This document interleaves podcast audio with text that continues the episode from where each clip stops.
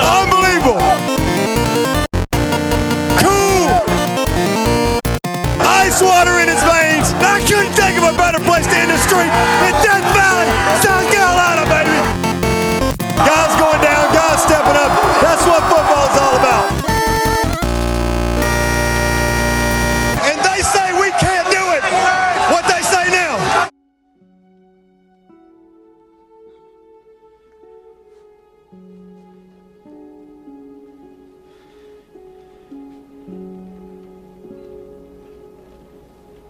Before this game started, Kilmer said 48 minutes for the next 48 years of our lives. I say that. Right?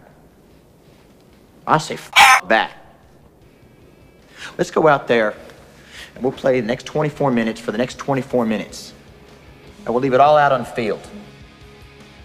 We got the rest of our lives to be mediocre, but we have the opportunity to play like gods for the next half of football. But we can't be afraid to lose. There's no room for fear in this game. And we go out there and we half-ass it because we're scared. All we're left with is an excuse. We're always going to wonder. But we go out there and we give it absolutely everything. That's heroic. There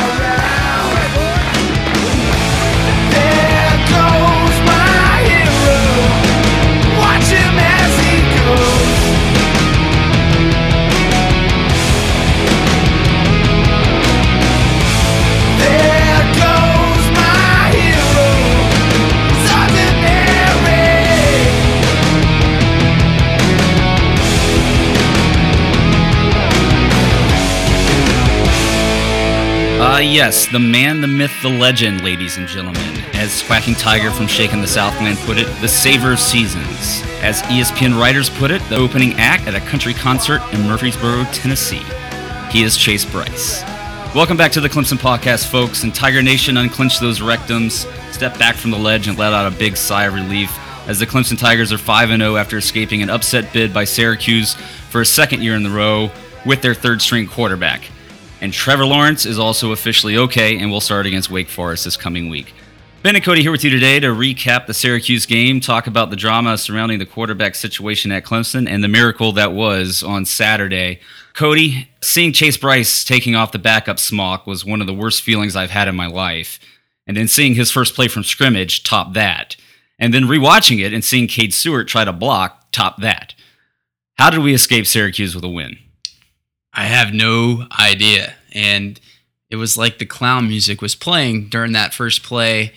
And I felt like I, I didn't say a word all the second quarter. My girlfriend looked at me and she said, calm down. And I'm like, what are you talking about? I haven't said a word in the last two minutes or the last hour. And she said, I can tell you're freaking out. It's like, dang. That- that's how she knows you're tight. She knows you well. Um, yeah, seriously, folks, uh, go back and watch Chase Brice's first play.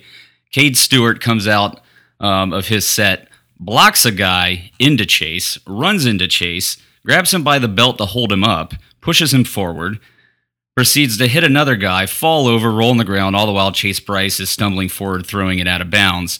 I will say the only thing uglier than that was Trevor Lawrence's uh, the play where he got hit and out of the game, and Chase Brice did what Trevor Lawrence should have done.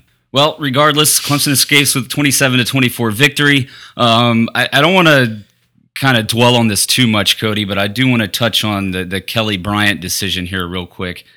Um, this game, I think, more than anything, goes to show you how, you know, hindsight obviously being 2020, but I mean, did does that prove that Kelly Bryant maybe made a mistake by deciding to leave? He would have been the quarterback in there for the rest of the game. Uh, most likely starting against Wake Forest this week. Then you have the bye. He's not going to lose the starting job over the bye. He comes out probably the starter against NC State. Um, again, hindsight being 2020, but what is Kelly Bryant thinking at that moment? Like, put yourself in his shoes. I can't help but think that there was probably some some just kind of ill will and probably wanting some justification or some feelings of like, wow, we missed Kelly in this one. I mean, would you not feel like that if that's you? You kind of you're probably rooting against your team. Uh, in turn, maybe you know if he's really was really the Clemson guy that we all thought he was. Maybe he was feeling like you said. Maybe he felt like, wow, I should be out there with my brothers. So I don't know. I, I could see it both ways there. But no, I, I don't. I don't necessarily think of the hindsight. You're right. Hindsight is 2020.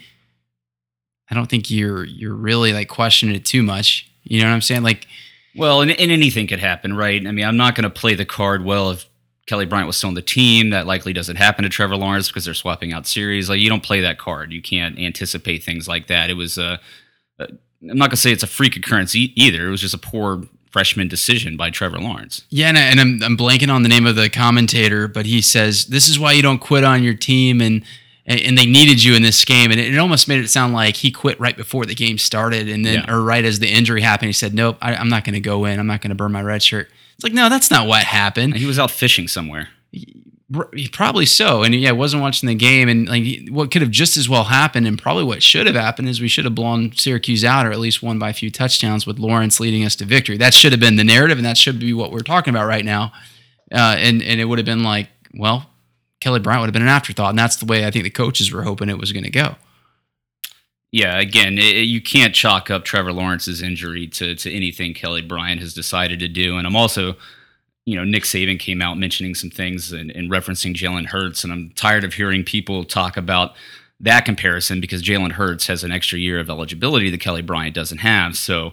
Again, we mentioned it in our um, kind of instant reaction pod when Kelly Bryant did decide to transfer um, that we don't blame him one bit for doing that. One thing that kind of struck me coming from Dabo is that he said when he told um, Kelly Bryant that Trevor Lawrence was going to be the starter, he never once thought that Kelly Bryant was going to tr- transfer. And, you know, either that's some type of vague coach speak or he's trying to cover up or just I don't know what he's trying to do there, but it kind of blows my mind that he would not have that scenario in his mind as being a possible outcome in that situation. I don't know. I, I really think he was he was not promote he was not suggesting it to Bryant as hey you lost your starting job um, you're going to be benched the rest of the season. I think he was like hey the inverse is going to happen. You're still going to come in on every few series, and there's going to be like the best guy will win like will win out. But the one thing that gets lost in all this is like like I, w- I wish Kelly Bryant would just come out and make a statement at some point and be like Right. Trevor Lawrence is really good. It's pretty obvious that he's going to be a better quarterback than me in the long run. I wish he would just say that. Like they they would show a bit of humility of like, hey, we all see this. Like like don't let that be the elephant in the room. His talent. Just fess up. Hey, I'm not the, the quarterback he is. Like Well, just I, I think as a competitor though, when you're at you know kind of the top of your sport in college football, that is, it's hard to swallow your pride in that situation, especially as a 22 year old kid. I, I think what he could come out is you know praising Trevor Lawrence for how good he has been and. You know, s- saying good things about Trevor Lawrence and wishing him nothing but the best. A lot of it was focused on, uh, at least his initial comments on how the how the situation was handled and how he felt like it was a slap in the face to him. Um, but to his credit, he did text Chase Brice after the game, congratulating him. Um, and we hear that him and Trevor Lawrence had a good relationship, but you know that's of course what the coaches are going to tell us. yeah. And frankly, I could care less who he has relationships with in the quarterback room or otherwise at this point. Um, it is what it is, and I, I mean, I, I I, wish that the announcer in the game wouldn't even had brought it up. I wish they would have said, "Hey, just leave it alone," because I felt like it. You know, from what we talked about, like let it be, let it ride, but the, the, to paint it like paint the picture of like, hey, there's Kelly Bryant on the sidelines now that the quarterback happens, having this knowledge of Trevor Lawrence going down, and as if he turned his back on the team at that moment, and it really cuts to the gut and the emotion of a lot of Clemson fans, and I, it's like don't don't like don't pee on his grave at this point. I, I mean, I, maybe that's not the right way of framing it, but you know what I mean. Just let it be. Well, I'll tell you this: I think Dabo has handled it very well, and it it sends a good message to future recruits that if you're going to come to Clemson and you're better than um, the guy next to you at your position, that you're going to play, uh, regardless of how long that guy has been on the team. If you if somebody came in as a defensive tackle, or say Xavier Thomas comes in this year and is hands down better than Austin Bryant, and you know he's going to get the starting job according to what Dabo says, and Dabo is backing that up with his actions. And then also for Holly Rowe to ask him, I believe it was Holly Rowe to ask him whether or not he would take Kelly Bryant back there in that interview, um, and for him to say absolutely. I mean that that that is a good look for him. Well, you said it. Wait a minute. It is a good look for him. Yeah, I think he said nothing but the right things. I mean, it shows how far ESPN's diving. We talked about the But you had to know that was going to be the narrative from ESPN. That was the talk of the college football world over the last half week leading up to that game. they're so incentivized by clicks and the rumor mill and, and drama that that has nothing to do with football and like we we at Clemson were really soaking it in. I think most fans were, but at some point, like we're ready to move on to football. ESPN's like, no, can we talk about Kaepernick? Is that still? Oh, it is. Let's talk about that some more. Well, to be fair, we're talking about four days removed from it actually happening. Now, moving forward, I would expect that this conversation dies down and goes away. Um, as Dabo mentioned, we, he he put an end to it. He wants to talk about the guys that are there and on the team. So I, you know, I give him a break for the for the first game. But moving forward, let's die down on the Kelly Bryant talk. Okay, so before we get into the recap, I want to give a plug to the podcast. Tully, one of our co-hosts, um, he is actually tonight interviewing Quacking Tiger from Shaking the Southland and some of the guys from ClemsonPause.com. That aims to be a pretty riveting episode. I think if you if you read either of those sites and Quacking Tiger in particular on Shaking the Southland, that you know what a great conversation that stands to set up to be. Um, so, encourage you guys to go and look for that. I believe it's going to come out this Thursday morning. Um, they were originally going to talk about the quarterback battle and Trevor Lawrence beating out Kelly Bryant. Uh, but that quickly became a moot point. So now they're going to talk about the quarterbacks and other things uh, moving forward, the outlook of the season and whatnot, given the guys that we do have on the current roster and not just lack of depth at quarterback, but, you know, stuff like the secondary. So be on the lookout for that coming out Thursday. It's going to be good stuff. So with that, let's move on to the Syracuse recap. Okay, Cody. First, coming into this game, you know it didn't set up well for for Clemson. We were going to learn a lot about this team. We were going to learn a lot about Dabo as a coach. You have a lot of distractions coming into this game. You got the Kelly Bryant uh, transfer. You have uh, guys, you know, Mark Fields, your number three cornerback, being suspended for the game. Cornell Powell having to sit out for what we, as far as we know now, is an indefinite period of time. And then you also have the revenge factor uh, after losing to Syracuse last year. So a lot of distractions coming into this game. I think we highly underestimated how much it was going to affect this team. And then on top of that, you have the injury to Trevor Lawrence. Well, I can make an argument that the emotion impacted Clemson more than, and that had probably very little little to do with what happened in the in the week uh, leading up and, and Kelly Bryant's departure. I think it had a lot to do with payback and and the guys wanting to go out and and get to Dungey, particularly the defensive lineman. But I, I think that's where that's what was impacting the team early on. And the one thing that we probably overlooked, not that we talked about Syracuse before the game, but they're a pretty good team. Dino Babers, two years in a row, he's schooled us. There's no there's no other way to, to slice it. Well, Dungey, a gritty quarterback, a good comparison was made to Connor Shaw, and I, I totally agree with that. Um, Clemson fans will, of course, remember uh, Connor being a thorn in our side. Um, but yeah, I mean, Syracuse was probably the best team left on our schedule this year.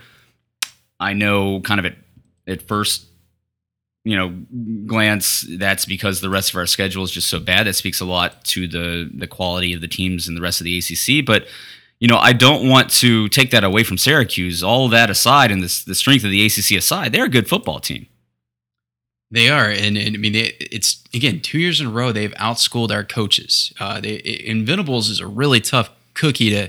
I mean, he sends so much pressure, disguised pressure, and he has the right guys to do it. That it makes it unbelievably hard for a team like Syracuse to compete with a defense like Clemson. Yet they've done it two years in a row now, and And that's after being blown out like whatever it was, 50 something to nothing, uh, three years ago in Death Valley.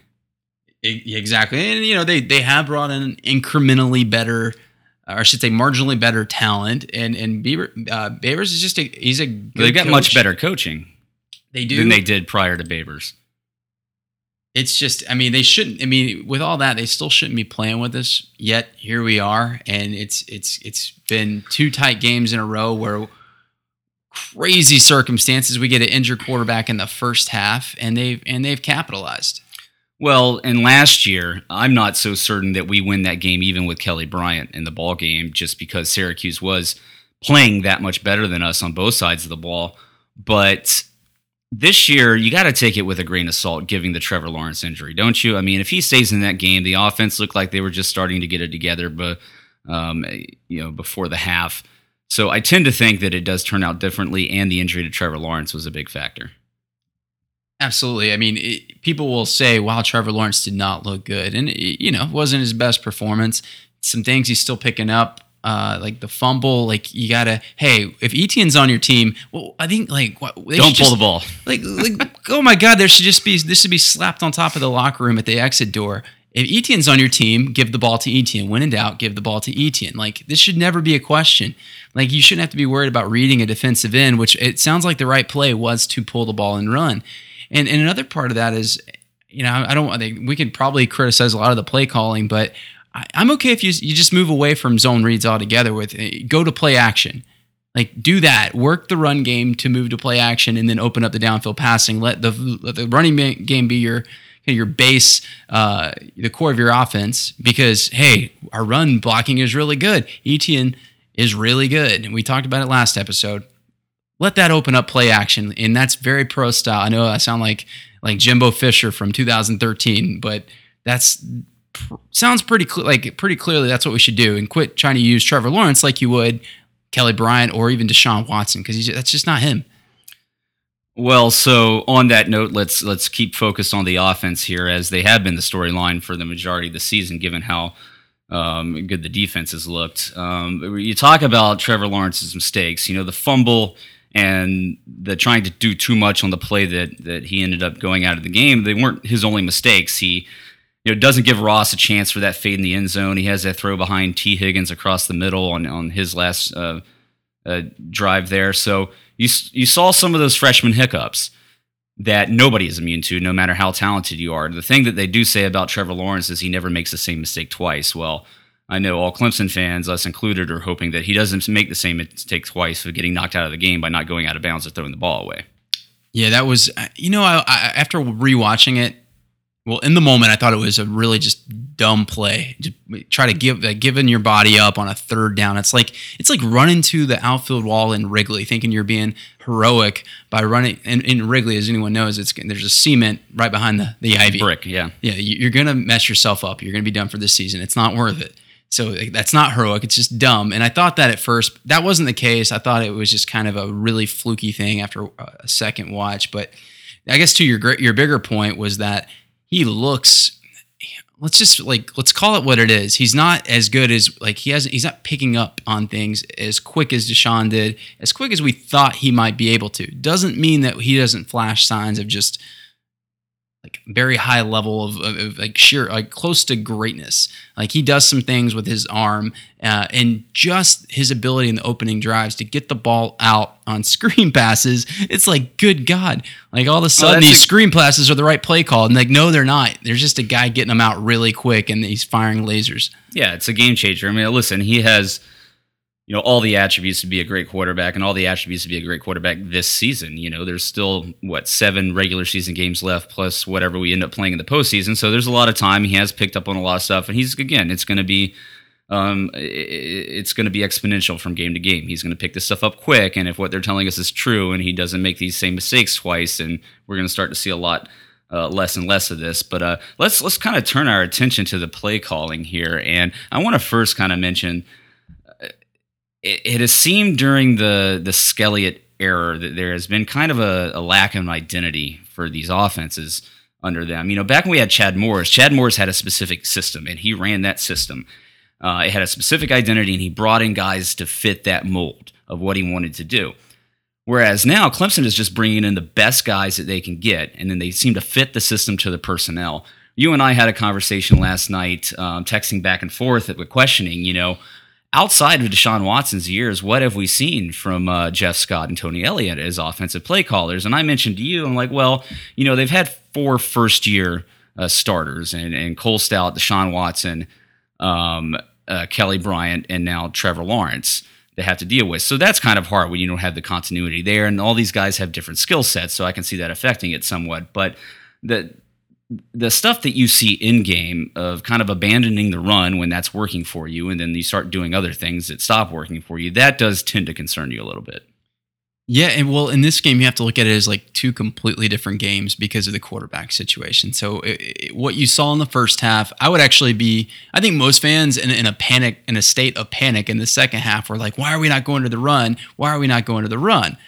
Different, different. That uh, we actually were going to the run to the point where they were putting eight guys in the box and they were just teeing off on on uh, Etienne. Like you had to throw the ball a little bit. I- And you have Trevor Lawrence. You're going to throw. well, I, well, I'm talking about the second Oh, half Chase now. Brice came in. Yeah. But but the first half is where I think you can on certain plays you can open up. You could I think you can put them at or say they're at fault a little bit, and maybe they, they hey we have this new shiny toy. We haven't had a guy that can pass like this uh, since Deshaun left. you know, Maybe- that's what the fans want to see. that's what the fan, you know that they wanted to to play into that a little bit and just blow Syracuse out, especially after after what happened last year. So maybe that the new shiny toy they wanted to take advantage of it, and they didn't really do what they say they do and, and take advantage of what the defense is giving you. Because giving you or not giving you, T- was taking it from them. He was taking like eight yards a pop. Yeah, we'll talk about the run game. I mean, those were men among boys uh, between the offensive line and the running backs. Uh, pass protection, the different story that we'll get into here. Um, but yeah, I mean, Syracuse was having trouble stopping the run. With they were stacking the box with seven, eight people, and we were still running it down their throats. Um, and then we start to throw it a little bit with Trevor Lawrence. They start bringing pressure. We didn't adjust that well. The the right side of the offensive line had a horrendous day. Tremayne Anchrum went out early with an ankle injury, moving Pollard over to uh, right tackle, bringing Cade Stewart in at right guard. Um, so we had some difficulty there in, in pass protection, especially on that right side. So why you start abandoning the run i- i- is kind of beyond me. So I do question that a little bit. Uh, but I, I think when you ha- you have to go back and look at this game again, there were some miscues early on, and this wasn't all the coaches. Trevor Lawrence made his fair share of mistakes, but we did start to put together drives after that, after the first two of the game, and so I, I really expect that it would have been a night and day difference had Trevor Lawrence not gone out. I th- yeah, I think so. You could just say they, like everyone had to fill it. Like we were just one play away in, in each drive. And it again, well, I mean, maybe aside from that first one where we, where we coughed the ball up, but we were when Trevor Lawrence was in there. You had you, you felt a little bit of confidence. You felt like, wow, we're just we're either we're going to shoot ourselves in the foot, or we're going to score a touchdown. Same thing. Well, he hasn't shown the tendency to turn the ball over this year. Um, I mean, he did have, obviously have the fumble early on, had that interception. Uh, what was the last game against Georgia Tech? Uh, you know, but other than that, it hasn't been like shocking number of occurrences, right? You haven't seen him be that careless with the ball. No, no. And the- one criticism I have on his passing thus far it has everything to do with getting reps, like game time reps. It's not putting enough air on the ball in a lot of cases. And I think and he did that even against uh, A and M when he made that crazy when he was throwing some darts. It's just emotion. I think is adrenaline getting into you. You're not settling in. Feeling calm and poised, where you're just gonna, you know, make the pass that you, you made over and over in high school, and he's capable of making it on the college level. Again, just needs those reps. And think about when he stepped up in the pocket and he and he aired it out to Tee Higgins. Just give that guy a shot, and he'll catch it. Uh, but I think he, he overthrew it or he, he threw it to the sidelines. Yeah. The other part of that, you mentioned the offensive line, like pass protection. It's crazy to think that an offensive line can be Jekyll and Hyde, whether, it's mm, pass Run- run protection versus or pass, yeah. and and how much just having one, having one of our tackles going out, how, what that means to our offensive line. It's, I mean, it's a night and day difference. Well, well, the good news is that we saw a guy Gage Cervenka step up there in, in It- run blocking though, Yeah, in run blocking. it doesn't bode well. I, I, it's he, not. he did have the crucial. It's not a vote of confidence for for for, anything for in pass protection. blocking. Yeah, Well, at this point, I'm looking for anybody to do anything well, and I think the identity of this team going forward is going to be heavy on the run. Um, and keeping Trevor Lawrence healthy, which means you need to pass protect for this guy. we are a pro style offense from this point on. Yeah. So finding the right combination of, of guys that can get it done on that offensive line, and maybe part of it is they need, a group of guys needs, needs to gel. They keep subbing in and out, but you know, uh, um, speaking of the run game in particular, there was an interesting thing that came out. We've been talking a, a lot this year. It's happened a lot this year where we're trying to run up the A and B gap, and guys are just stuffing us. Now, this game, the offensive line uh, did a hell of a job in opening up holes early and often, and that eventually is what helped wear Syracuse down after we decided just to shove it down their throats. Uh, eventually, there in the second half and into the fourth quarter. Uh, but Tiger Illustrated came out with an article this weekend or uh, the other day on uh, you know top ten recruit uh, Quavaris Crouch, and he was a visitor over the weekend for the game. Um, he's a target for Clemson. Whether or not he's going to play running back or somewhere in the defense, that still remains to be seen. Uh, but apparently, the the coordinators have specifically outlined um, how the team and their philosophy is moving towards using the running backs as between the tackle runners. And so that's very interesting to me. So you have started to see that a little bit this year, you know, maybe to, to a fault in earlier games. Um, now you see Garrett Williams being listed as an H back on the depth chart. So I wonder if the coaching staff is with the misses that we've had on running backs here in in in recent seasons, all of them for the most part going to Georgia, if they're starting to not try to weave that part into the philosophy of the Clemson offense, so we do have a better opportunity with these recruits. Yeah, I mean, I'm not gonna sit here and like, you know, I'm gonna say scratch and moan because I don't want to say the B word now because of our certain fans out there. But I'm not gonna, you know, complain. That might just be an easier way to say it. I'm not gonna complain about the fact that we're moving a little bit to a a pro style system, especially with Trevor Lawrence and with potential to bring in m- another passer uh, down the road. Um, but it's it was nice. The pro the the spread was really nice, but for one, modern defenses are catching catching up to it. It was an inefficiency, and it was ahead of its time when Oregon was doing it.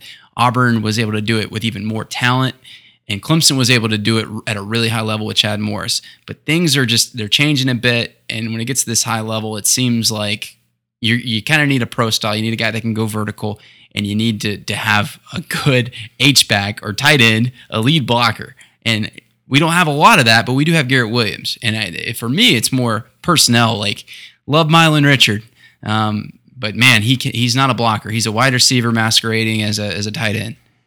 Yeah, and there were some pretty um, uh, ugly missed blocks there by Milan. And that has unfortunately kind of been the trend. Um, I would love to see them get Braden Galloway up to speed on the, the blocking part of the game because the threat that he is um, out of the backfield as a pass catcher um, or is, you know, we don't have that right now. We definitely don't have that in Garrett Williams. Yeah, I, I, I think yeah, you're gonna get you're gonna get one side from that. But man, when you have Etienne and you see these perimeter blocks, or even when he, when you, Garrett's just a lead block, even if they're running up kind of through through the middle or, or through the tackles, he can. It's the difference between uh, a tackle for a loss and a nine or ten yard gain because that, it's that little little bit of a difference. Uh, yeah, I mean, all the running backs, as I mentioned, ran really strong on the day. Um, and then I've noticed something that when Etienne gets the ball, things usually go right. I mean, is that Uh, that's a pretty? I don't know if I noticed you, that, yeah. agree with that. That's- that, no, that that's- take, but you know, just me being the observant person. That's that earth shattering observations. So right in this game, speaking of Etienne, he set career highs in rushing attempts with 27, yards with 203, and touchdowns with three. Um, he currently ranks second nationally in yards per carry. He's in the top 15 in rushing touchdowns, total touchdowns, rushing yards, and rushing yards per games. Um, Cody, I mentioned this last year after I first saw Etienne get on the field and play. You talked about it the last episode, and now the rest of the college football world is starting to talk about Etienne for Heisman. he needed all he needed was tw- 27 carries 203 yards three touchdowns and but like everyone knew it we talked about it last episode it's like we have a really really good running back and no one's talking about it part of that is the drama that was that was kind of masking our amazing running back the drama at quarterback but now let's put that aside we have a, a heisman level quarterback start running back We need to excuse me. start promoting him for Heisman, and that doesn't mean in uh, marketing him that way off the field. And Clemson does a really good job of that with their players, but uh, marketing him within the game by feeding him the ball. Exactly it's And we did that. We finally did that. It came down to Dabo telling uh, Tony Elliott to, to, to run the ball in the fourth quarter, but we did it. Because as you said, when we get the ball to Etienne, it just seems that good things happen. I, I can't explain it. And when you don't get the ball to him, it, it, it's a fumble. yeah, When you lose the ball. When you kind of halfway get the ball to him, yeah, you, you tend to fumble. But no, you're you're right. And, and the only thing that I you know I said it's more personnel and packages. Who is your slot receiver? And it can't. And by the way, Hunter Renfrow, I don't know. He was beasting a couple of DBs. He did put on some weight. He has made a huge effort. Like a, he's put a lot of effort uh, into being a better blocker. But Trevion Thompson is going to be an even better blocker. Tee Higgins has been blocking well on the outside. Justin Ross not afraid to mix it up. I'm loving it, and that that that goes so far. And I think we talked about an, the offensive offense not having an identity, and what we desperately wanted was it for, was for it to be Trevor Lawrence coming in and just downfield passing, Baker Mayfield or Oklahoma State, like Big 12 offense. Not hap- didn't happen, but the identity, I think the, the clear answer, and if, if Tony Elliott, like this is our litmus test for Skelly, it will say, if they don't realize it by Wake Forest next weekend, then we might have a problem. But I think we know what the identity should be. Well, it's not just Etienne. You've got Feaster. He's got to bounce back in his step. Um, he ran great on the day. Adam Choice had a good day running the ball too. So we've got a good core stable of running backs right now that you can go to, and, and they're not afraid to hit somebody. Etienne obviously getting stronger. You know, Adam Choice is just a little bowling ball. You know, he goes down on first contact, but at least he pushes the ball, the the pile forward. And then Feaster, obviously, he's looks like he's finally balanced out his weight issue with his speed. Yeah, it sounds like and a little bit of confidence too. He seems Yeah. like that he's got a little bit of fire in him this year. And the the other part is the offensive line. We're really good. Like they said, maybe one of our best offensive lines in school history. That's debatable um, because pass protection is not very very good, but it, it is a really good run blocking offensive line. So here we are. Th- these are the cards we've been dealt. This is what we have to work with. Not a lot. A lot of schools would not consider this a problem, uh, but and I, I certainly don't consider it a problem. Just that eventually we're gonna have to incorporate the passing, but let our foundation be the running for now. Yeah, I mean, and so what Trevor Lawrence does lend lends lends himself well to in his style of play and his ability to get the ball out so quick is that does help a little bit when you're getting a little bit quicker pressure because your offensive line is failing. Now, once his decision maker continues to decision making continues to get better, um, and he improves on that, that's going to help mitigate um, that pass rush, and also when he's completing passes. Yeah, and I think the whole thing would just be the whole Kelly Bryant spray around it without the, the Kelly Bryant without the zone read, of course. The whole spraying it around, make it easy, let him get comfortable, let him get his confidence, and then you can work off of that and do so many things. And him, his presence alone, it does open up the run game more than more than Kelly Bryant's presence, knowing that he was a running threat in the backfield. Yeah. Now, all this being said, we, we talk about how his arm could possibly open other things up, uh, uh, cause teams to not bring as much pressure. I mean, Syracuse was getting pressure on him with three, four guys. I mean, it's not like they're bringing the house out him. All it took was yeah it- it's really bad when you see i think it was Cade Stewart i mean it wasn't even a, a particularly athletic move by not a particularly high rated player for syracuse just made one step and he's by he's right to our our prize quarterback and our only uh our only quarterback that gives us a chance to really win just gets a, a you know free run at him it's Well, I think one guy would, would beg to differ, and uh, maybe we buried the CB. lead. Maybe we buried the lead a little bit here, but uh, let's let's talk about Chase Brice. There goes my hero. Chase Brice, a little nervous in the early going. We we talked about um, the the comedy of errors that was his first play from scrimmage. Um, you know, he threw that interception, which very well could have been a pick six if the guy stays in bound. Um, but you know, the big thing from him is that he did not let that cripple his confidence. He just kept getting uh, s- settled in and more confident as the game went on, and that's that matches everything that we've heard about his personality and his demeanor that we've heard from the coaches and his teammates. Yeah, the one thing that I thought that not as many people are talking about are those two slants to Justin Ross, which I think Yep. You could yeah, he does have confidence normally, but man, he was a deer in headlights. And I don't think I think if he doesn't get a little bit of confidence in us moving the ball downfield with those two passes, which by the way, who the heck's going to be able to defend uh, it, with a quick release from a quarterback and a, and a guy like Justin Ross And a guy like Chase Brice not afraid to throw it. Right, like who the heck is going to defend that? Um, anyhow, just a thought. But that's what eventually opened up um, what happened at the, at the end of the game, where he could build his confidence and make that that kind of pass. When I think another smart move too is you saw him out there with his third string wide receivers early on. He had a couple good throws there to, to TJ Chase. and then one that sailed. But behind, by the way, one of the best uh, freshman defensive backs in the country. But uh, yeah, it, it was a little. It took a little while, and I, that's why I didn't fault the coaching staff so much for not going uh, for not for, for going the run, but giving but balancing out just a little bit. You had to be like because they were putting eight men in the box. It was getting ridiculous there at one point. Well, and listen, I mean, he he had some great throws too. You mentioned the slants to Justin Ross. He had that pass to uh, Amari Rogers in the end zone after the AJ Terrell interception that Amari couldn't come down with. But uh, I mean, that was a hell of a pass. He dropped it in the right spot. That was better ball than Trevor Lawrence threw all day, Right. albeit in limited action. very close to a, pass interference. So not it, on second watch, it was not so bad. In the middle, in the, in the moment, it seemed like a lot of emotion, run the ball, run the ball, run the ball. Why is Amari Rogers throwing throwing touchdown passes to Tee Higgins or attempting touchdown passes to T You know, I But actually- I didn't think it was such a bad call on, the- on the second watch. I thought it was a great call too, and you know why? Because you don't see this often. Amari Rogers left-handed, so you're not expecting that that trickeration to that side of the field a lot because you don't have a lot of left-handed guys, especially not a lot of left-handed guys that are playing quarterback or can throw the ball like that. You're right. And given the game circumstances, like I had every reason to believe that that would be the play call, like a just a, a jet sweep to Amari Rogers. That looked like the way we were going. Yet they had two guys on on Tee Higgins. So yeah, I have no problem with that call. in, at the moment, it seemed like why are we getting cute? Why don't we just get the ball to Etienne? But I have a problem with his throw. I don't have a problem with the call. Give the, give Tee Higgins a chance, man. Somebody can somebody just put it up in the vicinity of Tee Higgins, let him come down with it. Um, okay, well, all of this leading up to the last drive of the game. I mean, this really is it's a thing for the the record books. I mean, we'll remember this. I mean, this is a game that we're going to remember. This is a drive that we're going to remember for a long time. You know, 13 plays, 94 yards, taking five minutes and 25 seconds off the clock, down to 41 seconds left to really give Syracuse no chance there. Uh, that perfect throw to Tee Higgins on fourth and six.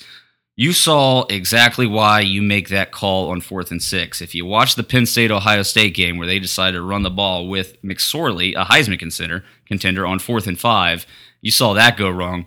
You throw it on that play, no matter who your quarterback is, um, unless it's Ben Batson, maybe. Um, perfect throw to T, to T. That took some guts, and then, um, and then to come back and have that 17 yard run and show the grit there, that was amazing. Right. And by the way, credit to Dabo or whoever made the call. I guess it was Dabo who made the call to go for it on fourth and six. And not give the ball back to Dungey. and Blackledge is playing the let's let's go old school. Let's you know play it by the book, which that made that like if you just thought about it rationally, if you, if you had more than two brain cells, you you you would realize. Eh, Don't give it to Tony uh, to Tony Dungy. Don't give it to Eric Dungey. And by the way, if you have no confidence that your quarterback's going to convert a fourth and six, what makes you think he's going to be able to take it downfield when there's like what 45 seconds on the clock and and, and you know lead us to a, a champion or a, a touchdown drive at that point? Yeah, I, I it made my, no sense. I give my quarterback the option to have a little bit more time left on the clock and keep trying to engineer that drive. Um, yeah, I thought it was the perfect call, and that's why Blackledge is in the booth, not on the we, sidelines. we got his name right, but uh, yeah, he actually did it okay, an okay job calling the game. But he that- he generally is not to. to he, he does a good job Yeah. normally. Yeah, Um.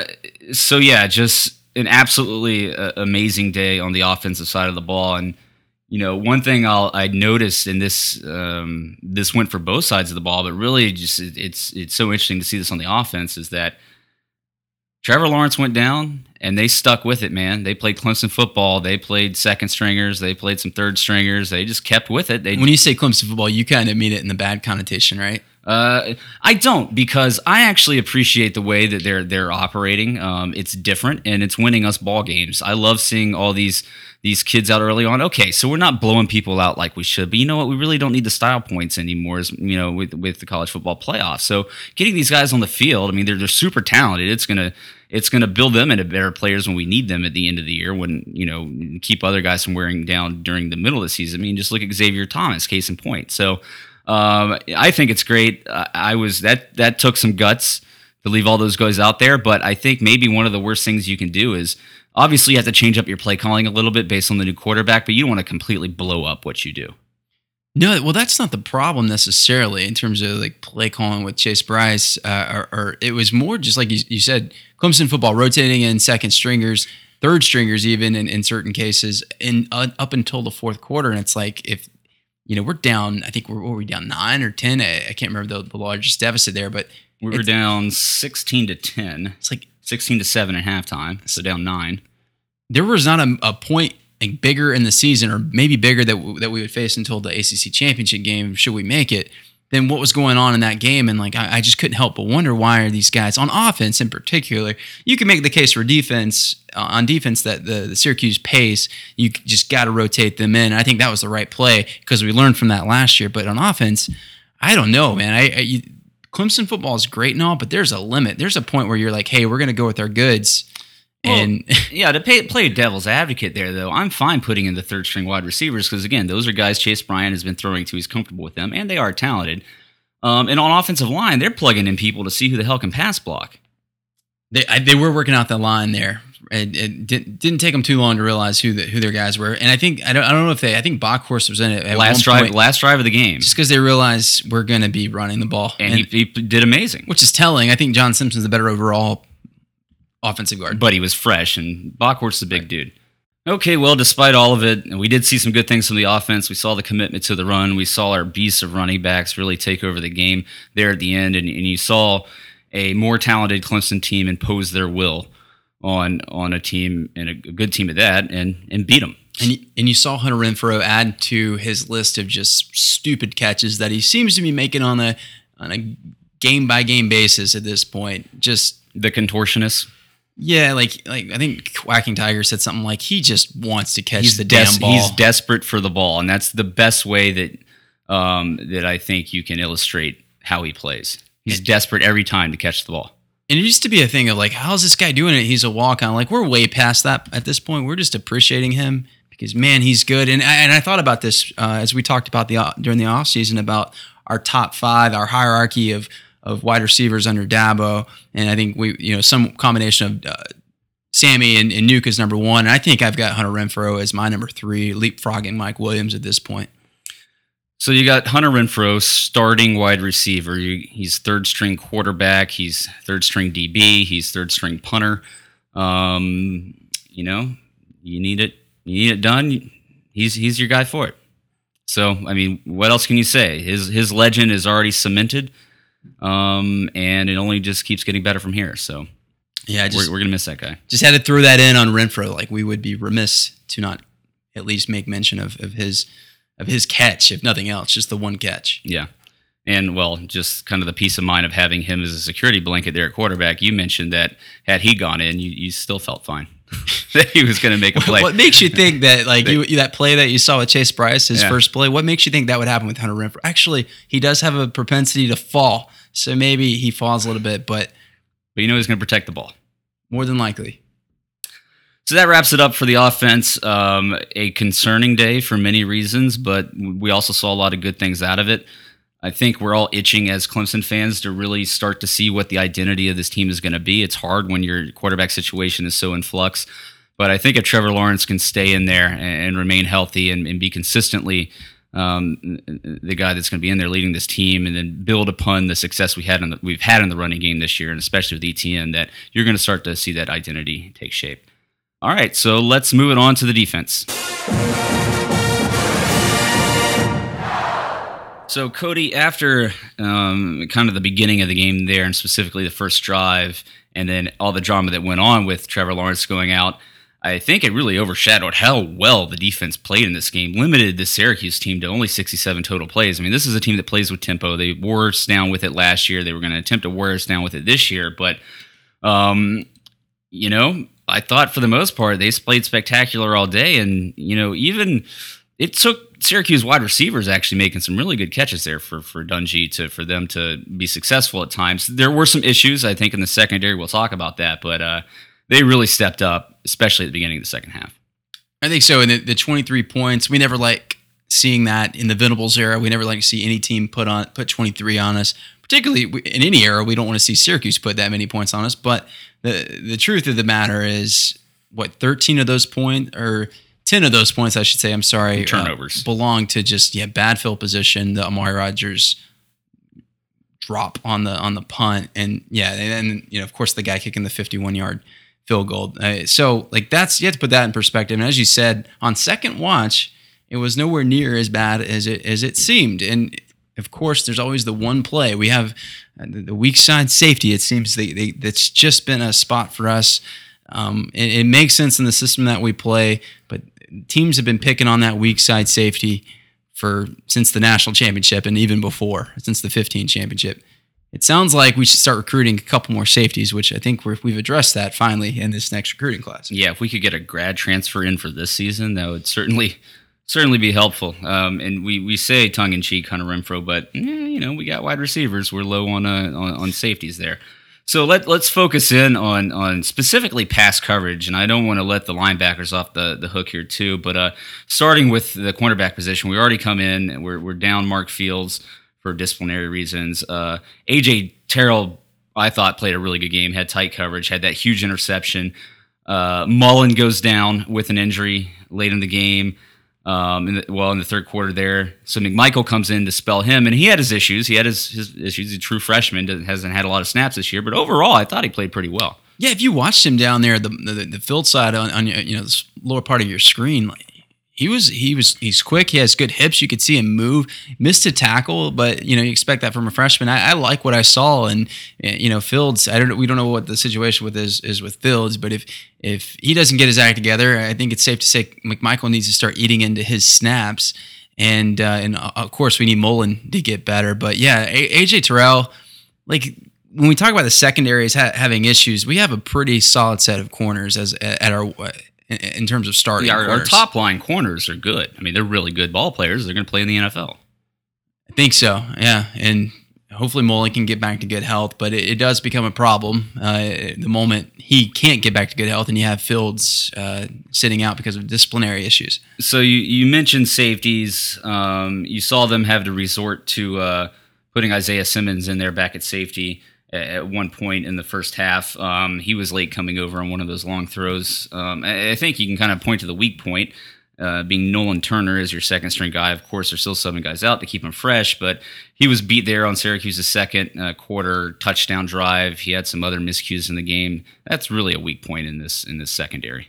Yeah, and it's it, you know let's let's be fair to him because it was just one play where he he let his guy uh, get leverage on him and he didn't you know he wasn't able to turn his hips in the way that you'd like to see. Uh, other than that, I mean, you, you have him to spell Tanner Muse, I imagine, because and uh, I'll be interested to see the Kraken's reasons for that. But I imagine it was because they're they're not really posing a lot of run, uh, a lot of a threat to run the ball. So in a, in a more spread up tempo offense, you want the guy that's going to be better in coverage. Maybe he offers that, maybe he doesn't, but um, you have some issues there. And, and Isaiah Simmons, I thought played an okay game, but I think we one part of the the preseason that we kind of missed on was just assuming it was going to be plug and play with him and think and thinking that we were going to get exactly the same production or close to the same production as Dorian O'Daniel. Just hasn't been the case. He's just he, the instincts. He's still he's still needing more reps. Tends to his eyes tend to wander. He, just not closing the ground that you would like to see. Well, even at safety last year, he was st- still a little bit uh, behind. Um, you know, just getting up to speed on that position. So now making the switch to the Sam linebacker position, yeah, he's got a lot of things going on. I mean, he's super talented. He's got all the talent in the world, and he's going to be a force to be reckoned with.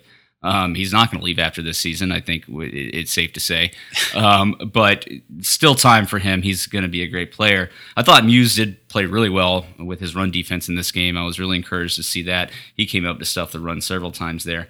Um, but you know, again, I mentioned the linebackers. I think what really got exposed in this game um, was our linebacker pass coverage is a lot poorer than I thought it was. Kendall Joseph looked a little slow there. He got beat on a play uh, early in the game. Uh, J.D. Davis is the worst out of the, the, the three of them between him, uh, uh, Joseph, and Trey Lamar. Um, as good as Trey Lamar is at coming up and stuffing the run himself, that's a huge weak point with our linebacker, and we struggled with that a couple years ago.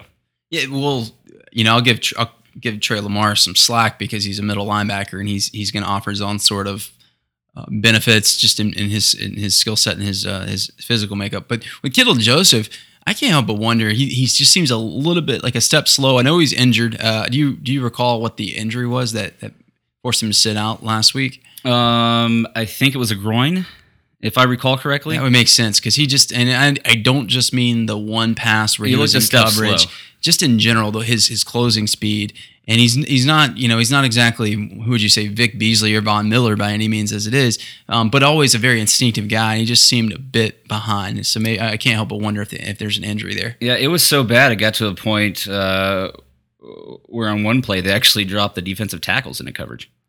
I don't know if you missed that. They rushed the defensive ends and the tackles. Well, if Uh, Xavier John- Thomas notice that is sort of Dexter wasn't out there, but uh, um, but yeah, so that's something to look at here moving forward. Certainly an area of improvement, and that's where our phenomenal defensive line really does mask a lot of weaknesses um, for this defense because they get pressure on the quarterbacks. When you see a quarterback like Tony Dungy, or sorry, Eric Dungey, you got me saying it now. Um, you know, with his ability and the things he can do, he really puts a stress on that defense. Now, to to their credit, you know, again, 23 points, 10 of them coming off of turnovers.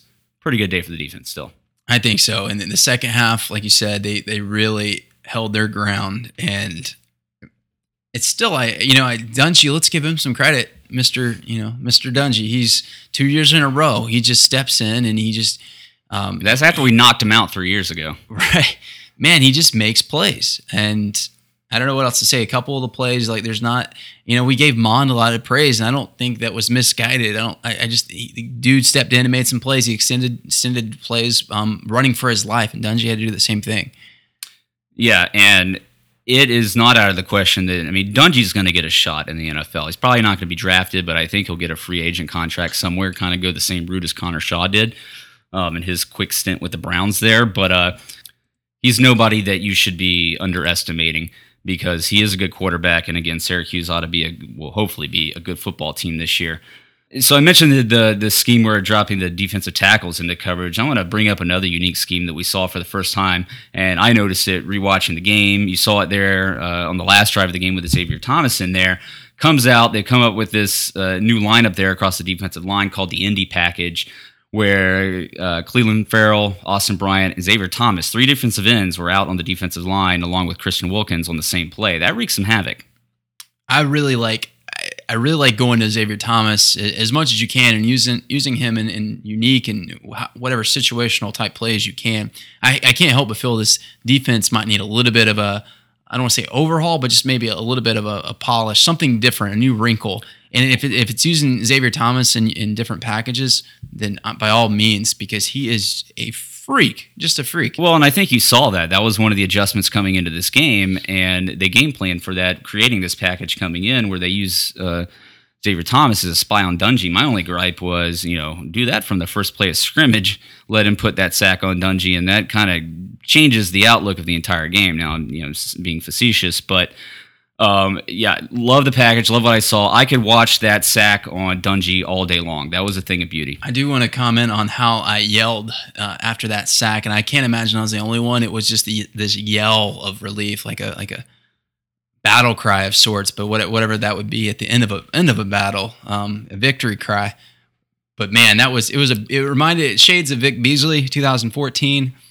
There's comparisons, same number, different dude, but man, that, you just don't see guys that size move uh, as quick as as as Xavier Thomas is moving. And so, how did your girlfriend respond to that? I think you know. So Did you know, she feel like you were loosened up at it's that only point? her, only her second season as a as a Clemson fan, but you know how you do some things in a game. where- Clarification: It's only her second season dating a Clemson fan. Yeah, yeah, there you go. So she's, you know, she's she's on the bandwagon now. So there's a couple things that you do. Maybe you get a little bit too angry and, and you realize after the game, like, did I make an ass of myself? And you know, most likely you did. Or maybe you yell like, you know, something like an obscenity during the game, and she's probably thinking, is this guy crazy?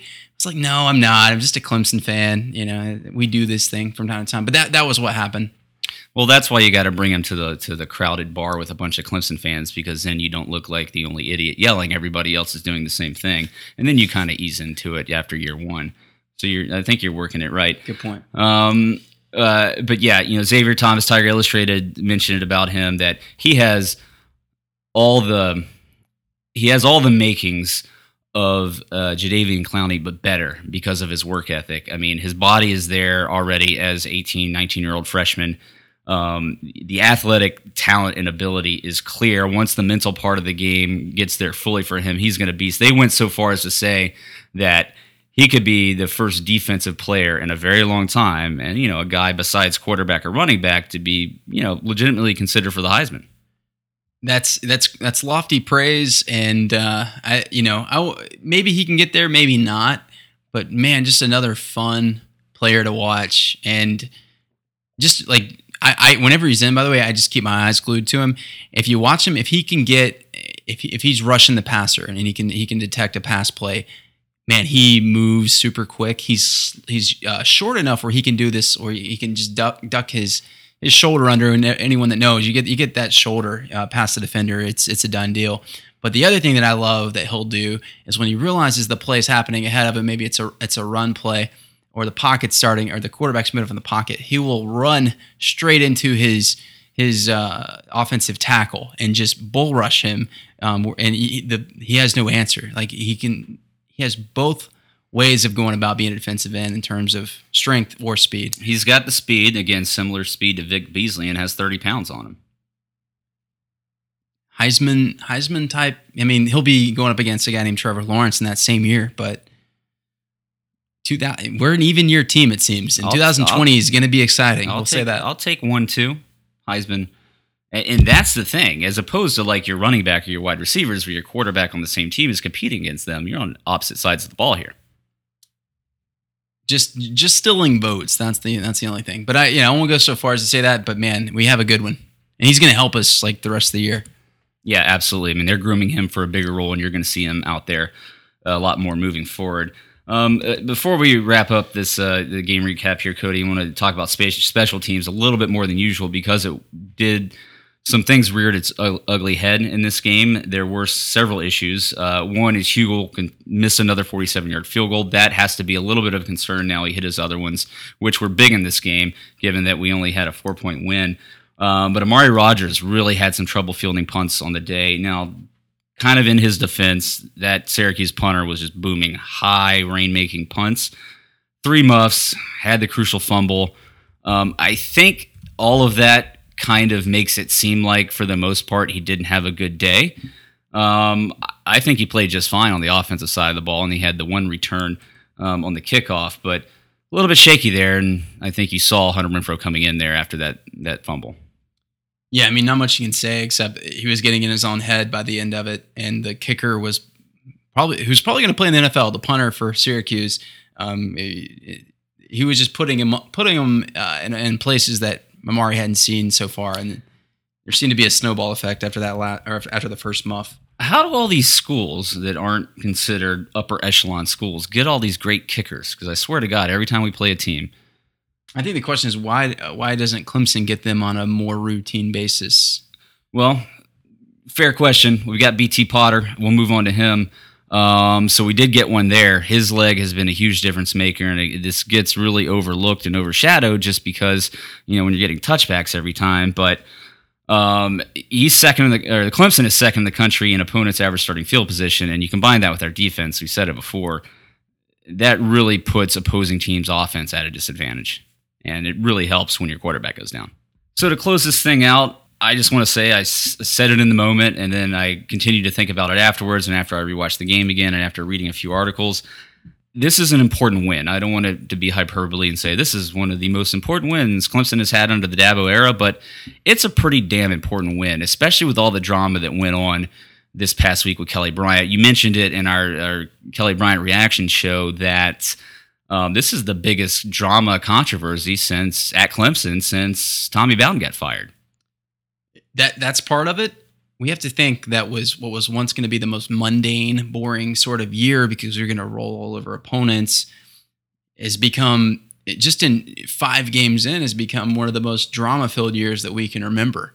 Like maybe since 2008, I, I don't know, but plenty of drama. I'm okay with less drama from this point on. Um, but that game, uh, and, and they, the A and M game was was excellent too. That game was I don't care the score. I don't I don't care the, what the expectations for this team are, what they should do when they play Syracuse.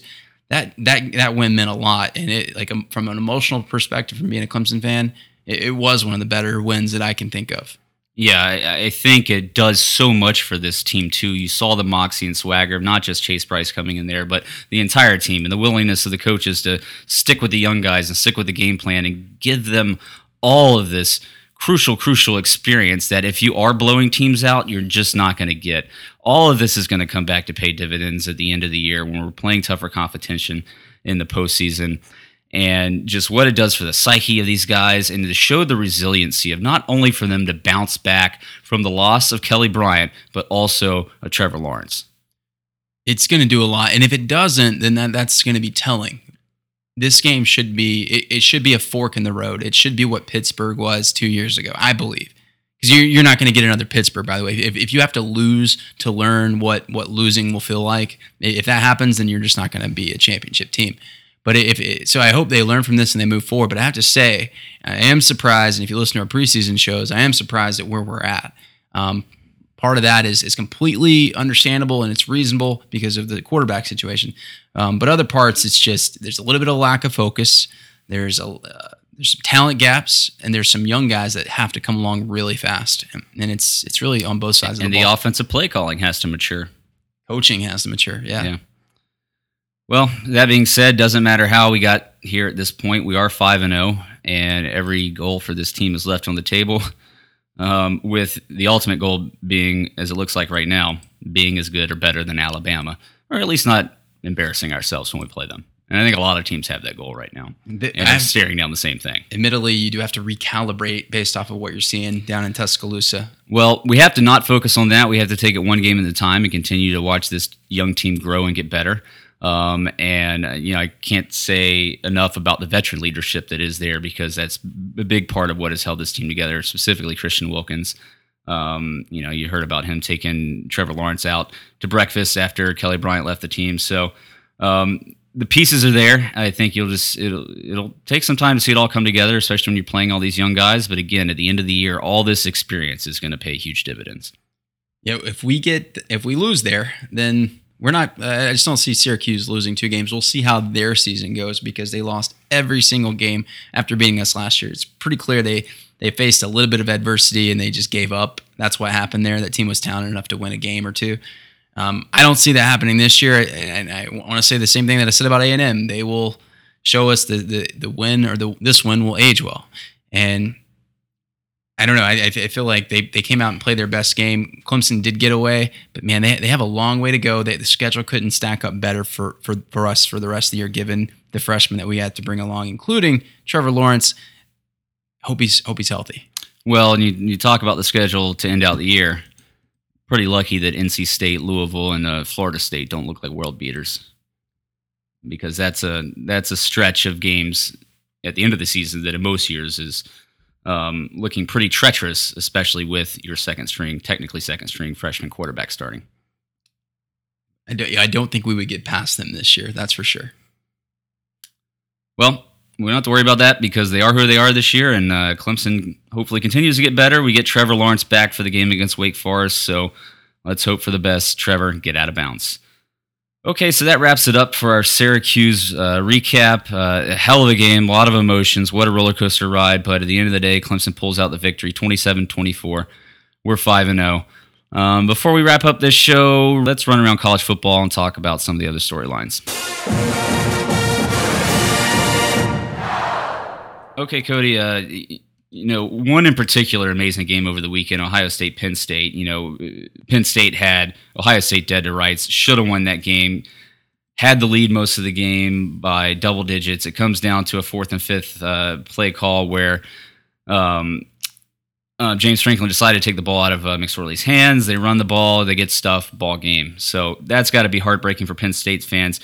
Now, after the game, Franklin goes on a um, kind of a rant about how, you know, at first we had to become a good team, and then we had to become a better team, and now we're a great team, but we're not an elite team yet. My question is, if he calls a better play call and they go on to win, would he would, would he have considered them elite? You know, that's two years in a row where they barely lose to Ohio State, and that's I guess that that makes them elite just by beating Ohio State in in, in two seasons. But yeah, maybe a maybe a better play call, maybe a, a couple more playmakers.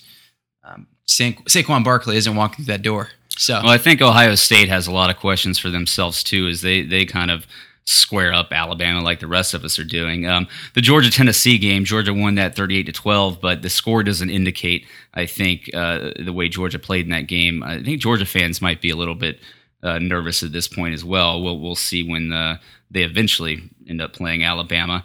Um, LSU continues to roll. Um, Notre Dame with the big win over Stanford uh, by 21 points looks like they are turning into a legitimate contender, and they could be somebody that really upsets the balance in the college football playoff. All the more reason not to lose a game because um, I, I feel confident with one loss that Clemson can go up against the other conferences. I don't if Notre Dame is part of that equation. absolutely. I mean, well, I, I don't think one loss. I, I think we're out, but things will have to shake out. Notre Dame is a legit contender. I don't. I'm not saying they're of the. They're not in the same conversation They as made the Bama quarterback or- change. they're a different team, and they're they're they're one of the better teams in college football. They're not they're not Bama, but they they might beat us if we played on Saturday.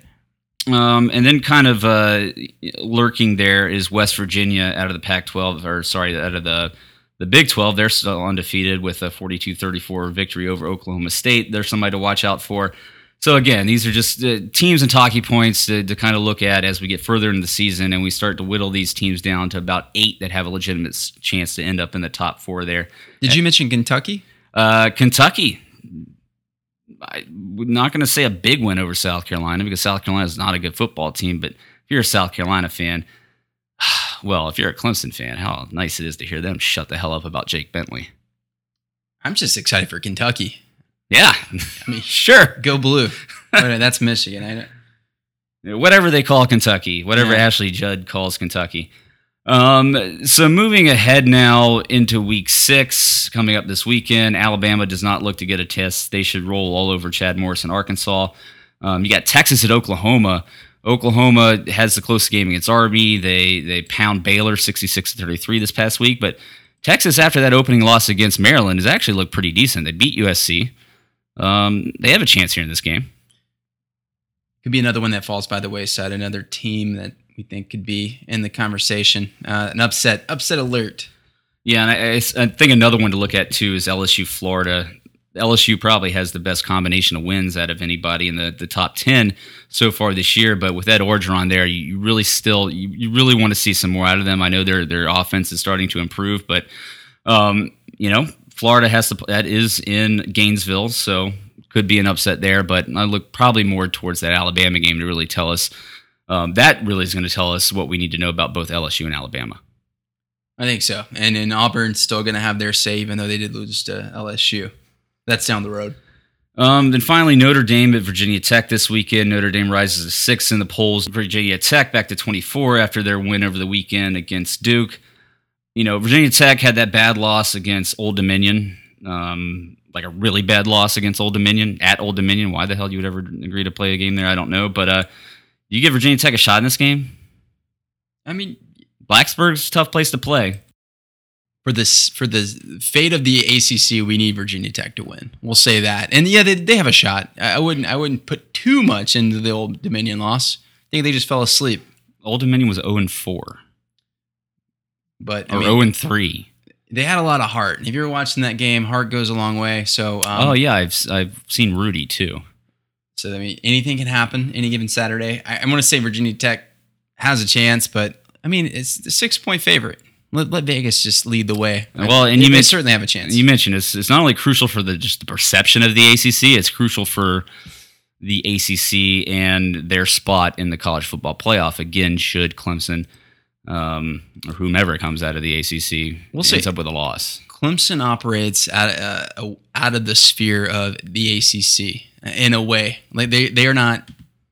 Their fate does not rest in the hands of, of the reputation of the ACC because they proved it on a national stage. The All Clemson Conference. Yes, I haven't heard that. That is well, that is because that is my wit manifesting itself right here in front of you, Cody. It is all Clemson, In- Uh, indeed. Uh, so yeah, that wraps it up. Uh, some interesting games to to watch for this weekend. Then of course the Tigers have Wake Forest. Wake Forest three and two on the year, zero and one in the ACC. Oddly, their fifth home game in a row. I don't think they played on the road yet. Um, they've got losses against Boston College and Notre Dame, and wins over nobody of note. So there you have it. Um, we're just going to be looking at this game and seeing how the offense performs, and see if we finally take to the field and aside from Georgia Tech, really put a team away early. And obviously, everybody's going to be on the edge of their seat waiting to see Trevor Lawrence come back. 18 point spread. Vegas knows What- more than we do. What I'll was say that. Syracuse?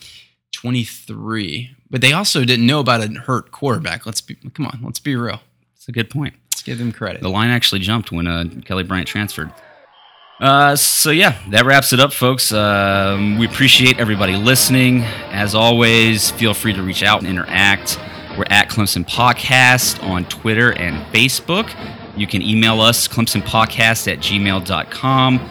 Uh, please subscribe to us on your favorite podcasting app, whether it be iTunes or Stitcher or the other various versions of it out there. And then again, iTunes reviews are certainly helpful and appreciated. We've gotten some great feedback from from you guys over the you know three and a half years or so we've been doing this podcast. We really appreciate that. And then again, a reminder: Tully coming out, anticipating Thursday morning a uh, uh, uh, interview podcast with Quacking Tiger from Shaking the Southland and some guys from ClemsonPaws.com.